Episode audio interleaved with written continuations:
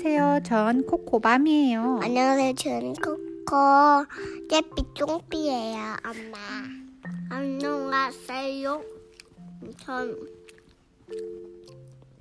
코코 만닌이에요.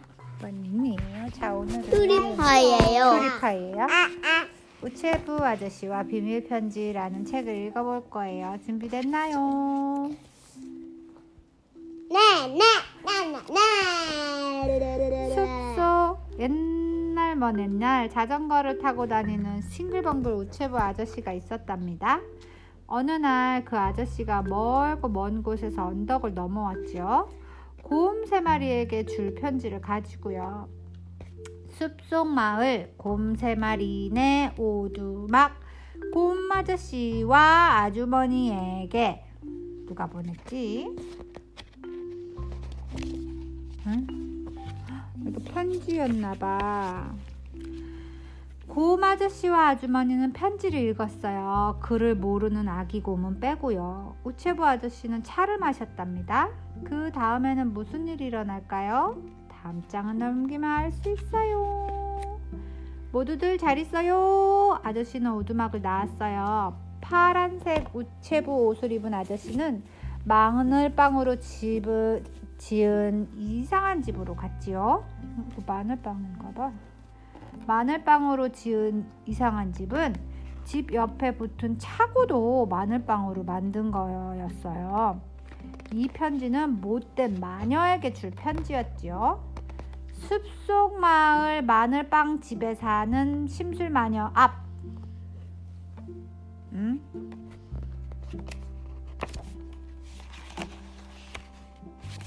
마녀는 낄낄거리며 편지를 읽었답니다.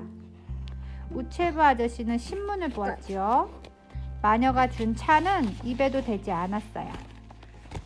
그 차는 진한 초록색이었거든요. 싱글벙글 우체부 아저씨는 커다란 초인종이 달린 문 앞에서 자전거를 멈추었어요. 문 앞에는 커다란 우유병도 있었답니다. 엽서를 가지고 온 아저씨 누구에게 온 걸까요? 콩나무 농장 하늘만큼 높은 집 거인 아저씨께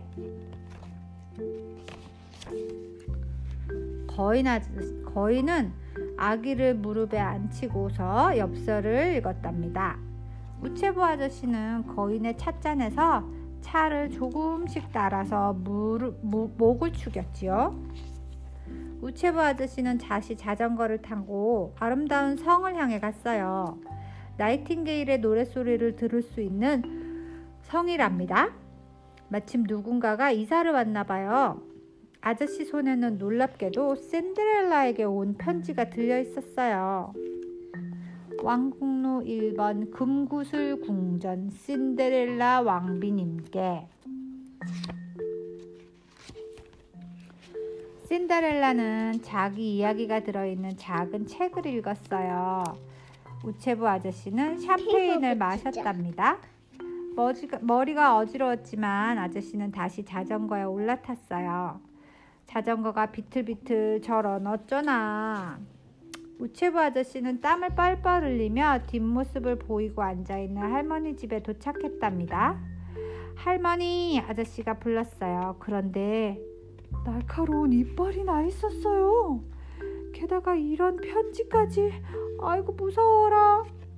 뿔피리 골목 뒷퉁이 할머니 집에 살고 있는 늑대 귀하 할머니는 편지를 읽었어요. 우체부 아저씨께는 차를 따라 주었지요. 마음이 불안해진 아저씨는 덜덜거며 차를 마셨습니다. 이제 우체부 아저씨의 하루 일도 거의 끝나갑니다. 그래서 이 이야기도 끝나가지요. 아저씨는 생일 잔치가 열리고 있는 집 앞에 왔답니다. 문 앞에는 빵을 든 아기 곰이 나와 있었지요. 그런데 편지에는 금발머리에게 줄 거였어요.